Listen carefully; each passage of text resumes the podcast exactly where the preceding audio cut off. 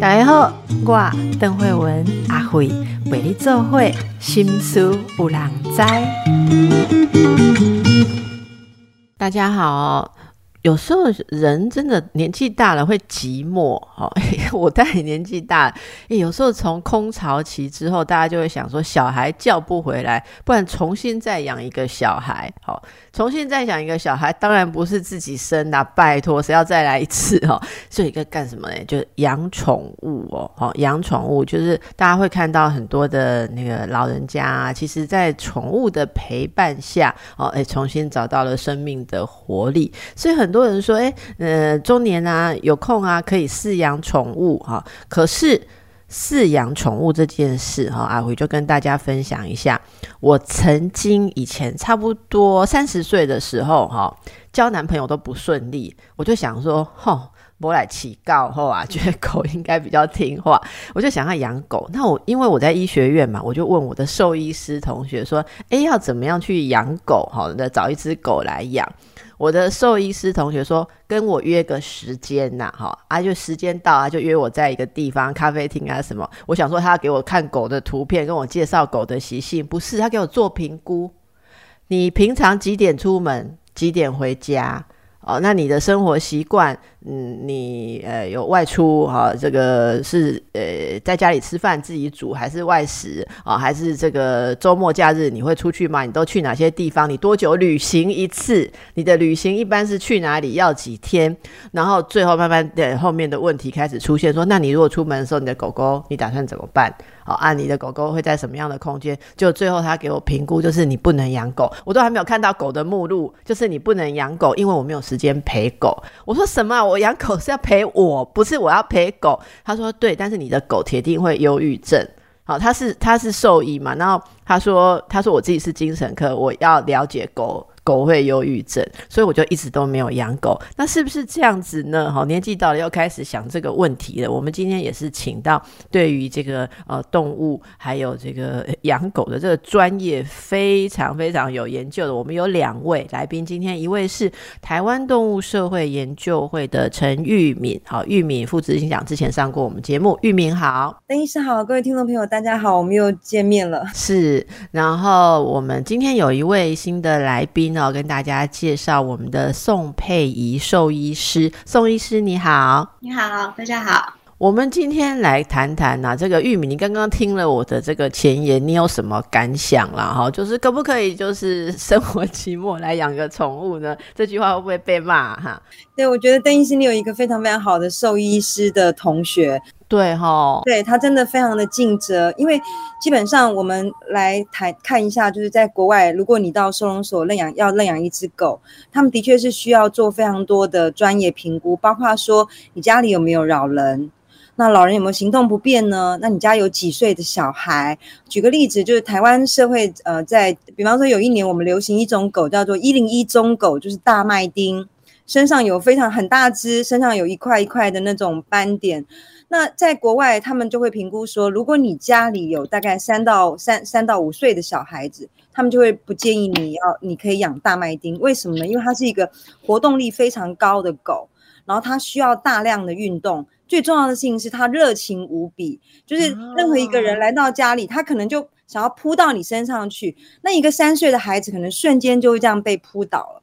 所以这就是动物的行为，它就是要去让你去认识说，每一个动物就像我们每我们每个人一样，我们都有不同的天性，我们有不同的个性喜好，所以他就会这样去评估说，你家里你的生活状况真的适合养什么样的动物。所以刚刚邓医师开始的这个前言非常好，很多听众朋友都不能理解说，其实动物跟我们一样会有精神疾病。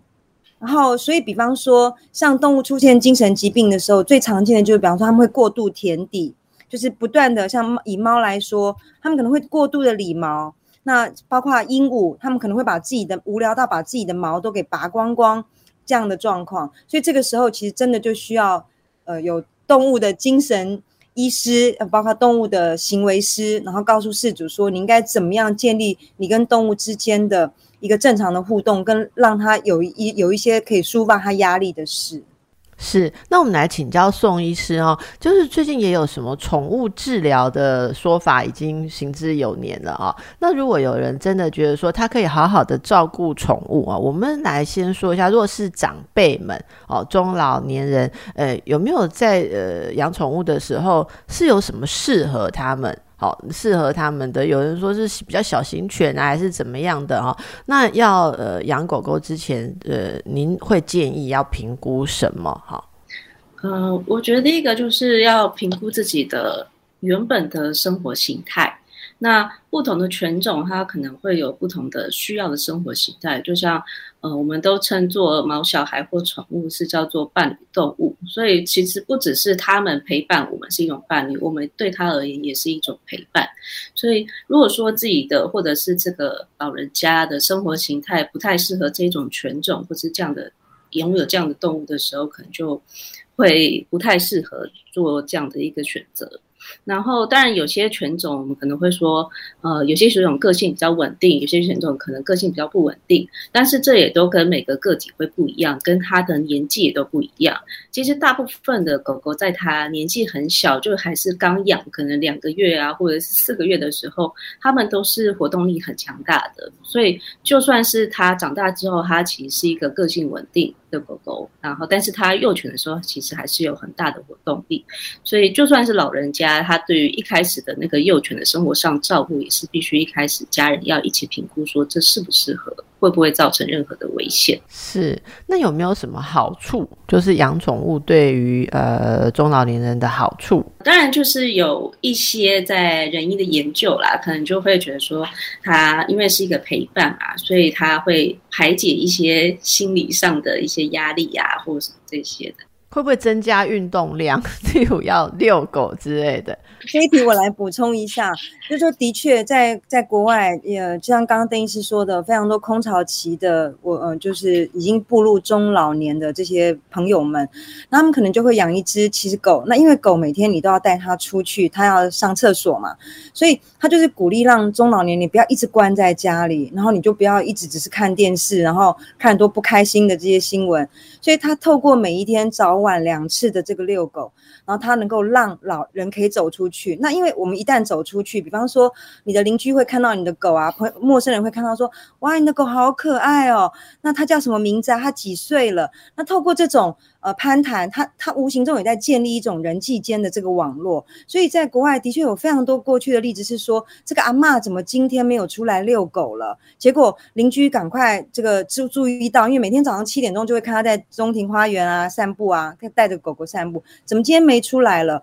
那他独居，赶快进去他家里看，发现啊他已经跌倒了，所以也因为这样就救了一命。那另外还有一个过去在国外中有很多发生过的例子，是他的狗跑出来求救。有这个常听到，对，老人家在家里跌倒，然后狗狗就赶快跑出来对着中庭大声叫啊。那因为呃叫声很很会老龄嘛，所以很多时候就会引起大家的注意。那也是这样就救了很多中老年人的命。是，所以当然，这个宠物的这个陪伴或家中有宠物的，就像是家人的一份子一样。好，那我们看一下哦，这里有一个有趣的数字，说台湾的宠物登记数量去年高达二十二点九万只。然后做这个统计的人也有趣，他还去跟新生儿的这个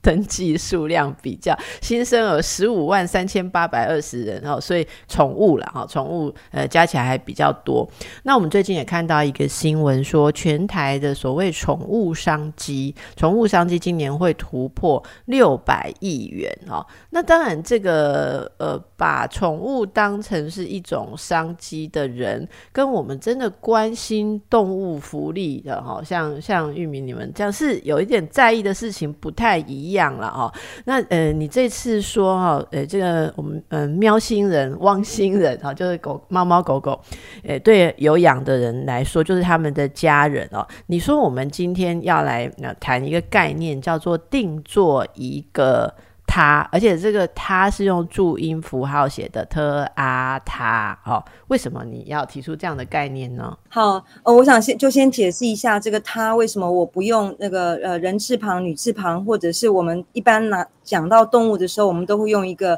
动物的那个它的那个写法。好，那呃，就是我我们为什么不这样说？我故意要用注音，也就是希望其实可以提醒呃所有的听众朋友，就是我刚刚说的，事实上，如果你真的呃深刻的跟一只呃动物相处过。我想对对，可能很多听众朋友来说，最多的动物就是同伴动物。但是对我来说，我跟所有的动物相处过，包包括被放在实验室里面的猴子，然后或者是被我们吃的经济动物，就在在我上一期上节目时候谈的，那你就可以其实很清楚的知道，每一个动物它其实基本上它都有很丰富的心灵的。然后动物都会用它非常多的呃肢体语言来告诉你，它这个时候它想做什么，它在想什么。那所以，呃，我我我们为什么要用这个注意的？它是思希望大家去思考，就是说动物的地位在人类的社会里面，我们当然一般就会认为说它比人类低下，它没有跟人类有共同的语言，所以在很有趣，就是在美国有一群呃，就是。律师们，他们其实在帮动物争取，就是如果我死了，我的遗产可以留给动物。就当然，但他们大家是从灵长类开始。那其实这这某种程度也是一种，我们常说语言也是一个运动奋斗的战场。就是当我们说，我们常常过去会，我们想要骂人的时候，我们就会拿动物出来骂人，就哎你怎么笨的跟猪一样？哦你怎么你你你怎么长得这个獐头鼠目？可是为什么我们都会？用这样的动物来来骂人，那这个背后代表我们的后设是什么？那我们的我们呈现出来的一种社会的思考跟跟心理机制又是什么？那我觉得这是我们想要提起来提醒一下，就是说，当我们今天开始把宠物当成家人的时候，你也认为它像就像你的家人一样，那。我我们是不是还是认为说他的他是比我们还要低下的？这是第一个我想要谈这个注音的他这个的提醒。那其次回过来谈邓医师刚刚提到的问题，就是为什么呃这次在谢谢邓医师邀请我们上节目的时候，我们一一直希望说可以触碰一下这个所谓的定做一个他这样的一个概念。那这个我大概介绍一下，就是呃刚刚邓医师在一开始前头的时候有说，如果现在是一个老人家要养狗。呃，那你大概会选择什么样的狗种？那我我这样讲，就是其实这几年我们发现，呃，我们包括社会当中在选择要养什么样的狗种的时候，它都是被一种社会的系统给制约跟决定的。那那个系统是什么？比方说广告，然后就是繁殖业者这几年他引进什么狗种，他开始炒作什么狗种。像大家有没有注意到？我刚刚跟我刚刚说的，就是台湾社会每大概三到五年，它就会流行一种狗种。比方说，有一年流行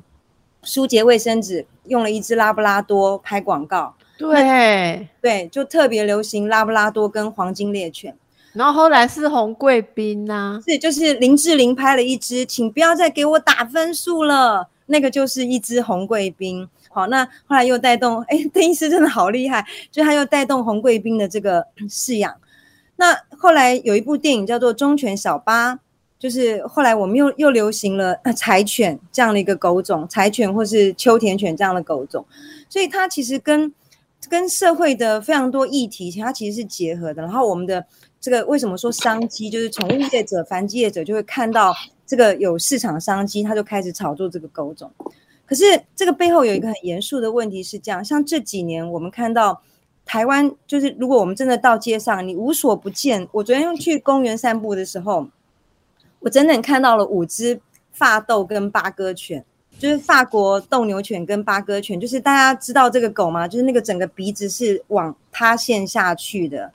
然后身躯非常的矮肥那样的状况。事实上，我们为什么说这叫做定做一个它？就是其实事实上，如果我们从狗的从它的祖先狼被我们人类驯化之后，然后我们开始用它在不管是看家农作，哈。或者是包括这个呃，就是畜，就是这个羊的这个犬，牧羊犬。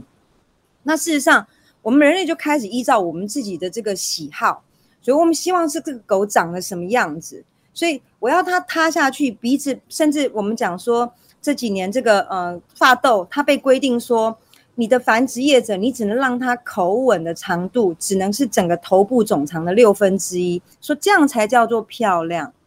可是这个问题就会造成说，当然这个我觉得待会请宋医师可以多用医学角度让我们知道。可你想想看，就是我们正常人的鼻子我们大概会会有一个比例，那我们要放入相对应的器官。可是当它被我们做成鼻子只能这么塌塌扁的时候，这个动物就会造成它终身会有呼吸很很困难的这个问题。所以我们会发现说，在台湾，我们台湾又是又又湿又热的状况，常在夏天的时候，这个发痘也好，或者是这个这几种就是塌鼻子的的狗，它们很容易就会常常一热到他就中暑了，他就会呼吸困难。懂，所以我们在这一段给大家一个很震撼的新观念哈，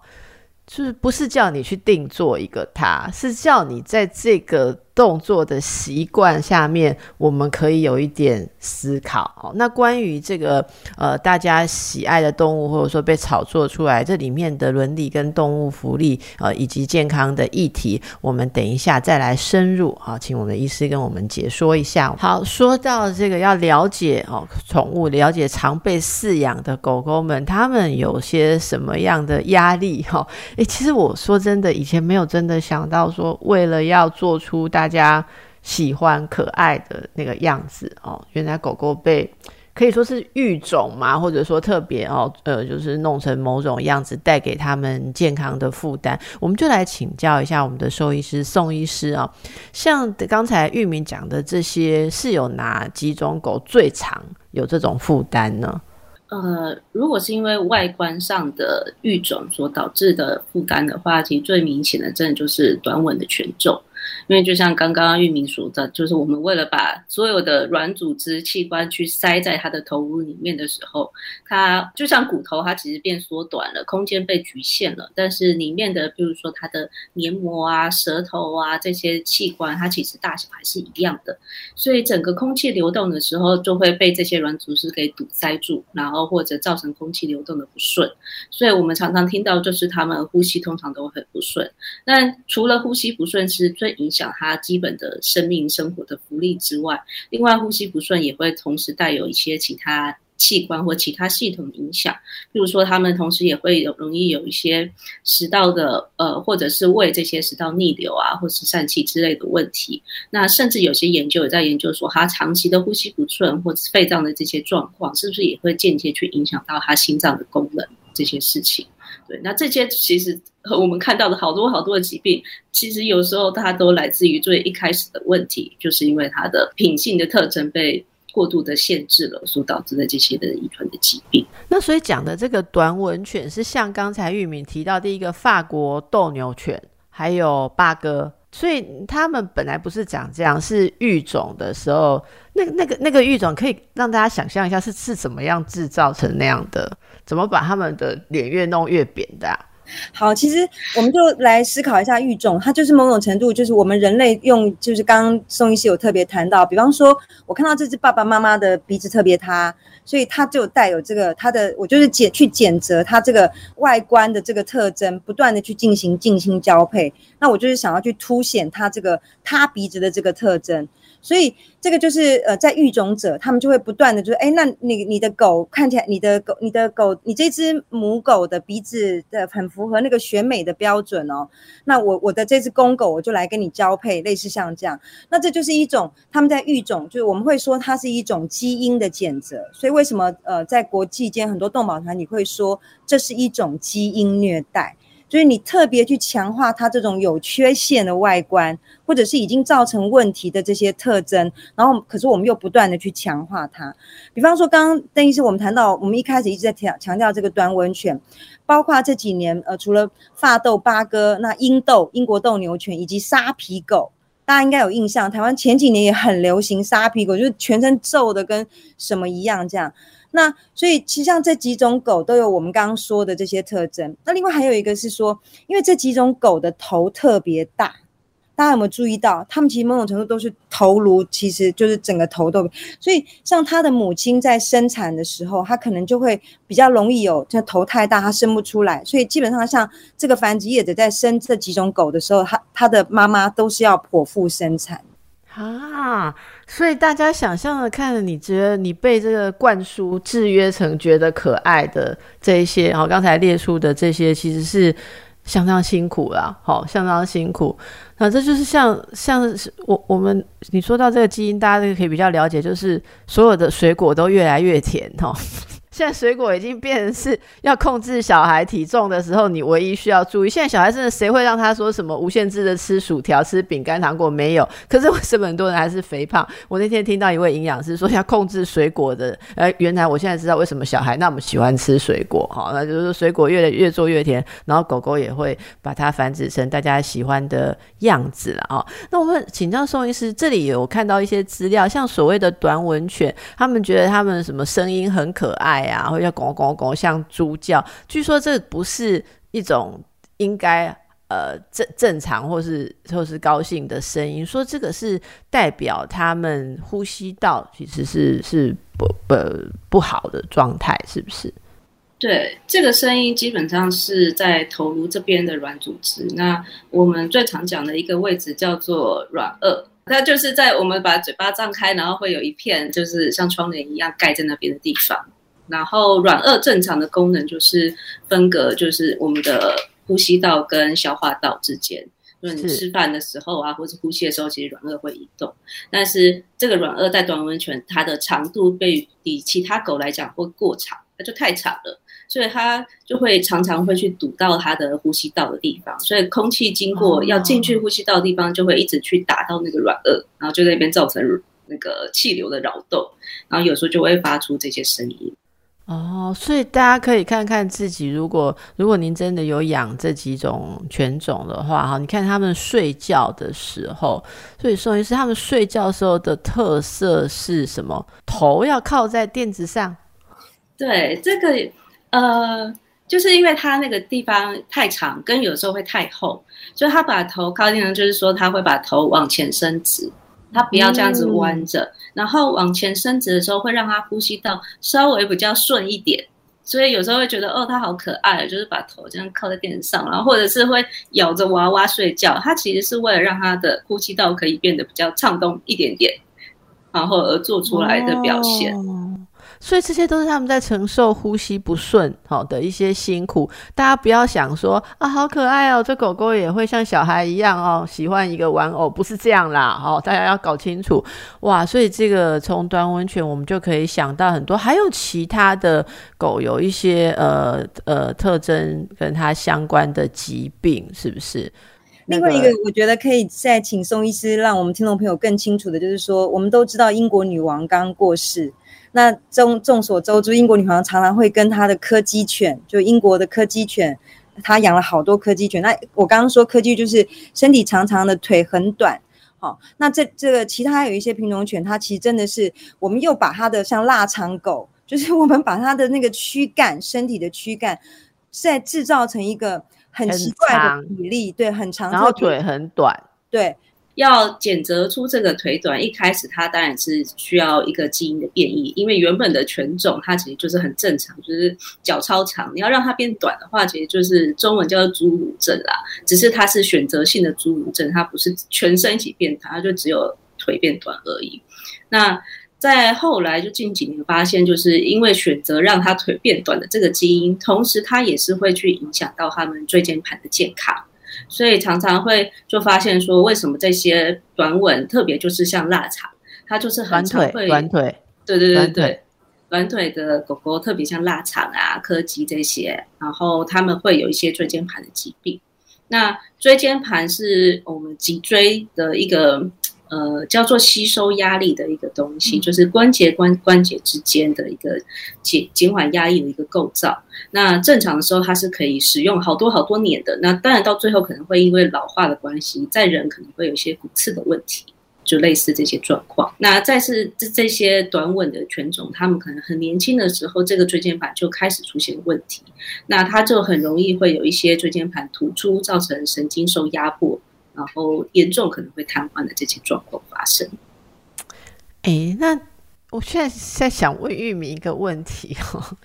所以我们为什么我们反省一下吧？为什么我们喜欢看到扁扁头、大腿短的这这些的人？我我总隐隐约约觉得是有一种什么宠物心理学还是怎么样？我说宠物不是不是是为什么我们我们是不是投射了什么？我们就喜欢看到宠物很。很怎么样哈？你你怎么看这个部分？果然是心理心理医师，对我其实我也一直在思考这个问题，就是到底我们人在饲养宠物的这些，不管你选择什么样的宠物。你到底投射了一种你的个人的什么样的心理机制？那我想说一个故事，但是听众朋友可能都不太清楚，就是台湾我们的台湾岛上啊，我们有仅次于印尼啊、啊马来西亚婆罗洲，就我呃红毛猩猩并不是台湾呃本岛的原生物种，可是呃我们我们台湾岛上却有这个非数量非常庞大的红毛猩猩。那这是为什么？这大概就是在我们民国七十年到八十年，就是我们形容说台湾前烟角木的那个年代。然后那时候我们没有还没有任何野生动物保育的法律，所以那个时候台湾从印尼呃走私非常多 baby 的红毛猩猩。然后那个时候你在街上呃有大家不知道有没有印象？就是那时候张小燕有主持一个节目叫做《顽皮世》，好像《顽皮世界》的样子。那那个时候，他就是会邀请民众，就是你有养什么珍稀的宠物，你就带上带上节目来。那那在那个年代里头，我们的在街上常会看到民众，他出门遛遛动物的时候，他背上就站了一只小的红毛猩猩，然后。其实你知道，你要取得一只呃 baby 的红毛猩猩，你大概要杀掉四只，因为它是一个它是一个很高度社群化，就母猩猩会带着小猩猩，所以你要从一只母猩猩的怀里掠夺它的小猩猩，你你肯定要杀掉妈妈、它的阿姨、它的姑姑，然后最后你才能够取得这只小猩猩来。所以也就是呃有一个估计是说，台湾当年大概在那个呃还没有野生保育法这十年的时间，我们至少从印尼走失了将近一千。多只的小红毛猩猩进来台湾，好，那那我们就用从这个角度，刚刚这个邓医师问的一个问题，就是我觉得我们每个民众真的都其实可以去问问自己，说我今天想要养一个宠物，我的我一开始我我的目的为何？是什么样的一种心理动机？就我我的我是孤独吗？还是有些人其实是看到流浪动物的不忍，他觉得说我有能力，我就给他一个家。那但是现在的状况是说，男女朋友在一起的时候，为什么我们今天要特别拜托邓医师谈这样一个题目？而且我说是定做一个他，就是回到刚刚我们说的这些问题，最后这些动物，因为我们自己的心理的需求，就是我要你鼻子好，它越它我带出去我越有面子，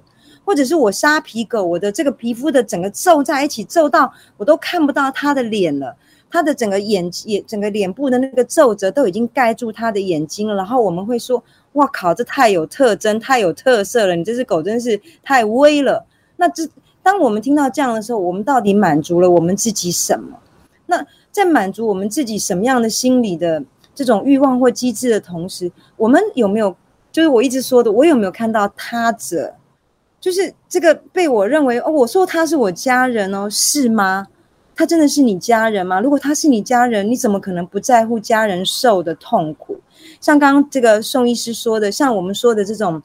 躯干很长的，像这种腊肠犬，他们到可能中年之后，他可能连走都不敢走，因为他一走，他的脊椎就痛，然后就他可能就一直瘫在那里。那这样的动物，它怎么可能会有一个好的生命品质？当我们现在一直在谈说，我们人如果老到我病到我没有生命品质的时候，我希望可以尊严的走。那对这些动物而言呢？那还有一个更严重的社会问题是说，我们看过非常多的事主，他在最后就是他的动物到了要花大钱去医病的时候，我想宋医生他们在门诊里面遇到很多这样，他说啊，你的你这样你你肯定要开刀，那这个开刀可能尤其是宠物健保现在又不普及。一次刀可能就要十万块，那事主就是说，我阿妈病了，我都没花那么多钱，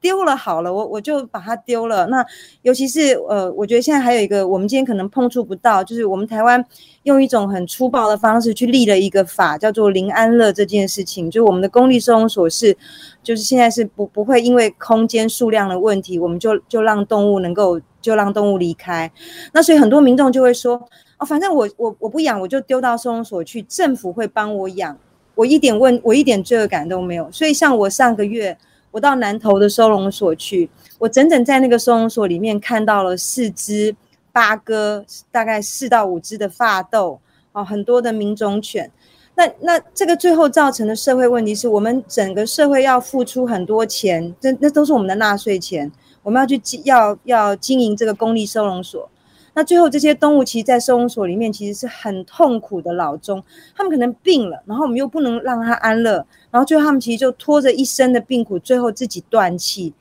然后延伸出非常非常庞大的这个社会成本的问题。所以，为什么今天这个题目，我们很希望其实去提醒听众朋友，可以去思考，它背后真的有很庞大的这个伦理的问题，是需要大家注意的。嗯嗯，是刚刚讲到这个宠物哦，所以大家养的话，真的要评估一个长期呀，好，评估一个长期，就是自己像我们今天特别讲，如果是英法族。你现在呃，或者是中年人啊，退休后开始养只陪伴的宠物，你要想一下自己预期自己可以活动跟自己的呃体适能啊，自我照顾的状况，以及你要照顾这个狗狗。好，那我我觉得这个是一旦养了一只宠物，那就是你对它有责任，这样才叫做。伴侣才叫做家人嘛，哈。那么我们诶，不知道大家听众朋友们家里面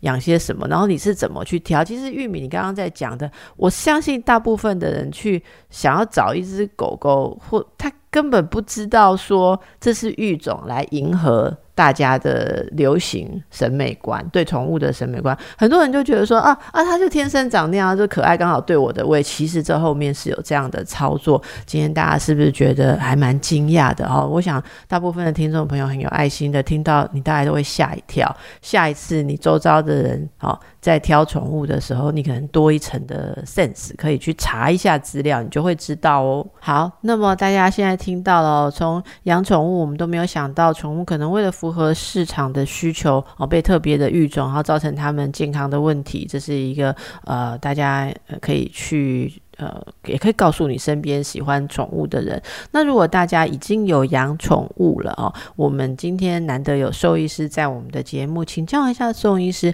大家对于家里面的宠物，像狗狗啊、猫猫，有没有一些日常我们要特别注意的他们的这个健康议题？你知道，我们常常访人类的医师哦，都会是从头到脚，现在每个系统都告诉你一定要早期检查、健检，然后要注意很多事情。诶，但是我真的还蛮少。访到说，我们呃，假设家里面的这个宠物家人哦，在注意他们的健康，在预防性的观念上有什么呃可以常做，或者是呃应该不是常做，就是说基本的哦，大家要有的一个观念。我觉得最基本的大概是一些呃传染性疾病的预防。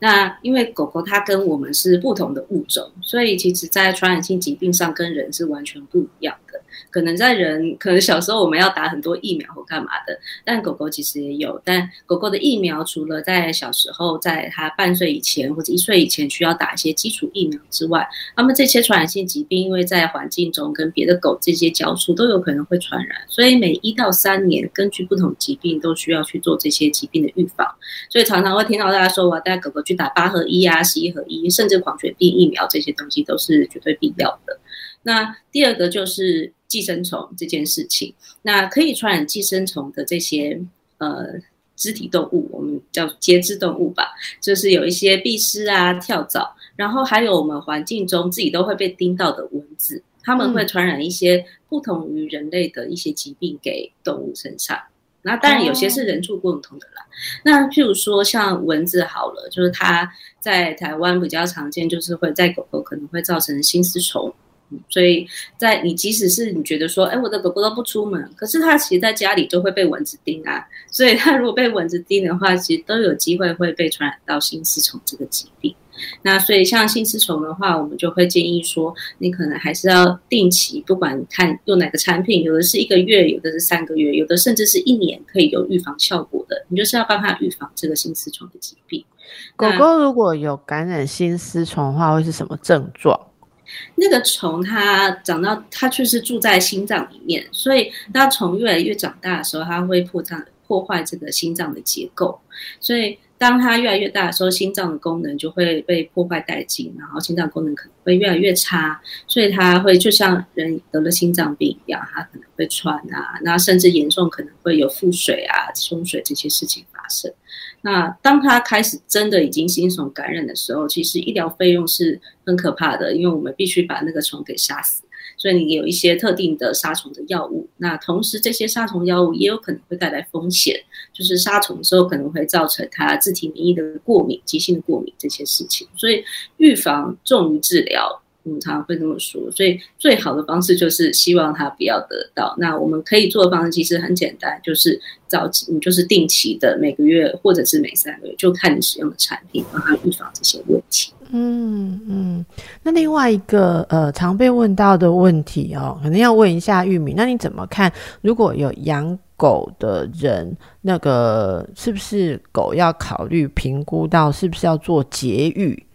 好，那这你怎么看这个意？节育这件事情，在现在的法律，我们的动物保护法其实已经是强制规定的。因为为什么要这样做？就是这个它其实符合全世界各个，因为就是真的刚。从我们节目一开头谈的，就是为现在有整个社会的变迁，人跟人之间的这种疏离，然后所以其实全世界在很多就是其实你在一个比较开发中、已开发国家或开发中国家，其实你都会看到宠饲养宠物这件事情的趋势是不断不断在上升。好，那所以以流浪狗的问题来说，这个族群流浪狗的族群控制一直都是一个很大的问题。就像刚刚我们说，很多人养家里养了狗。等到他狗病了之后，他不想花一毛钱，他就把它往街上丢。所以现在我们的动物保护法其实已经规定说，如果你养狗，要规定要绝育，好，包括打预防针绝育，哈，打预防针那不在法律啊，就是说绝育是一定要的。那当然，如果你说不行啊，我我我要让我家的狗生小孩，可以，你必须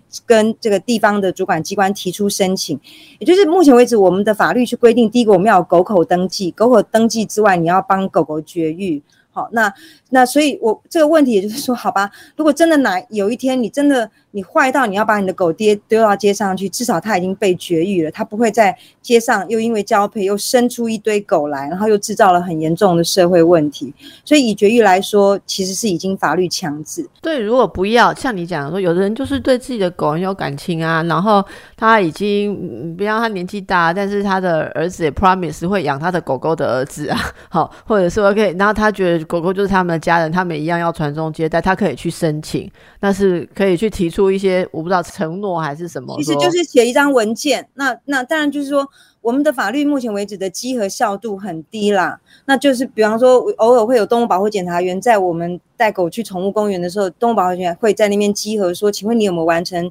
宠物的这个登记了？狗口的登记？那你有没有绝育啊？”他就会其实会给你劝导。道理上就是这样子而已，但是我我提这件事情是说，第一个，我想兽医师待会当然还是可以说绝育对狗是有好处的，不管是对狗或猫哦。那呃，那就是说，再来一个是我刚刚提到的这个问题，其实事实上你，也许我们今天帕米是说我会养它到老，但是等到它生出一窝来，你送不掉的时候，其实又可能又丢收容所了。所以我觉得这还是一个很值得讨论的问题。最后，其实我想时间其实不太够，但我很想要说一件事是，请注意犬猫宠物，它们其实真的会有很很大的心理健康的问题。那好比说猫，猫是一个三度空间，它其实是三，它它拥有三度空间的这个动物。那包括猫很喜欢躲藏跟隐匿，在它有不安全感的时候，每一种动物都有躲藏跟隐匿的需求。我们人也一样，我今天心情很不好，我就想要躲起来，我今天不想被打扰。动物也一样，所以真的每一个养养的宠物的人，你如何去思考说，其实它跟我们一样哦。但是他他有很多判断，然后另外他会看你哦，他他一样会看，因为今天他被你带到家庭里来，他会视你为一个 leader，所以你的一举一动都会影响到这只动物会用什么样的行为去回应，他为了要配合你的生活，那最后他就会很多时候宠物会压抑自己，然后可能他压抑到不行的，他也会爆发，所以我们才会看到说，怎么一只狗好像看起来它平常很乖，它突然间就咬了小孩了，那这都是我们。平常很严重的忽略动物行为的一个很很很很大的问题哦。其实我知道你讲的，因为很多人如果说狗狗突然咬了家人之后，下一步就是要把它丢掉，都没有去思考这个过程。哦，是那这部这部分宋医师有没有什么要补充的吗？绝育的部分，我觉得大家常常会把自身经验去投射在自己的宠物身上。那我觉得自己临床上很长，就是呃，如果是男主人带来要结，就是公狗或公猫的时候，跟他说要绝育哦，要把两颗蛋拿掉的时候，那那个男生都会露出一个不可置信，然后觉得天哪，他好痛的表情。然后或者是说他的雄风就要被剥夺了之类的，对对对，所以或者是主人有时候也会有很多考量，就会说哦，我听说好像一定要生一胎比较好，它比较不会怎么样，然后之类的事情。那当然绝育这件事情，呃，盛行率来讲，在欧美的他们盛行率在几十年前其实比台湾多很快，呃，达到的很快，所以他们很早的时候就会在他们很年轻的时候就开始。可能一岁以前就会提倡说，大家一定要绝育、绝育、绝育。那国外主人也都很乖，然后他们就绝育、绝育、绝育。所以确实有些主人开始查料，就会说，我明明就看到很多绝育有很多副作用啊，它可能会漏尿啊，可能会肥胖啊，可能会得肿瘤啊，什么什么之类的这些事情。那这个在医疗上，确实在国外的一些研究也开始去探讨这些问题。可是。我们在做这个决定之前，还是要评估它的好处跟坏处。当然，我们知道可能会有这些问题，可是不是一定会发生。跟其实可以跟兽医师讨论什么样的犬种，它是不是好发某些疾病的风险特别高？那它在几岁之后结育是不是会比较好？那这些其实在近年的研究都开始有研究去支持这些的结论。所以，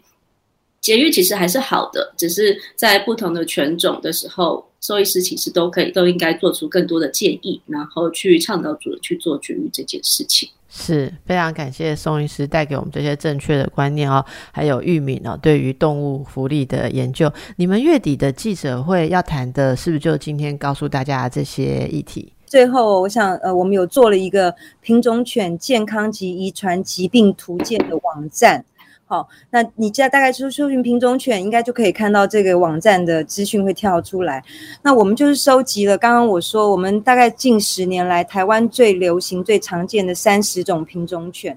然后我们大量的整理了会诊国内外的相关的医学文献，那包括我们咨询专业的学者跟专业的兽医师，那去整理出说这这三十种品种犬它们的背后的故事是怎么样？像我们今天谈到很多，它是怎么样被制造出说它规定它的尾巴要多多短才叫做漂亮呢？它的腿只能几公分？它的还有是我们今天还没有谈到猫，就是台湾前几年有流行那个折耳猫。哦，那个耳朵要这样垂下来那种折耳猫，哈，那这些都是，甚至在选美比赛的时候，我们的这个评审官还会拿一支尺去量，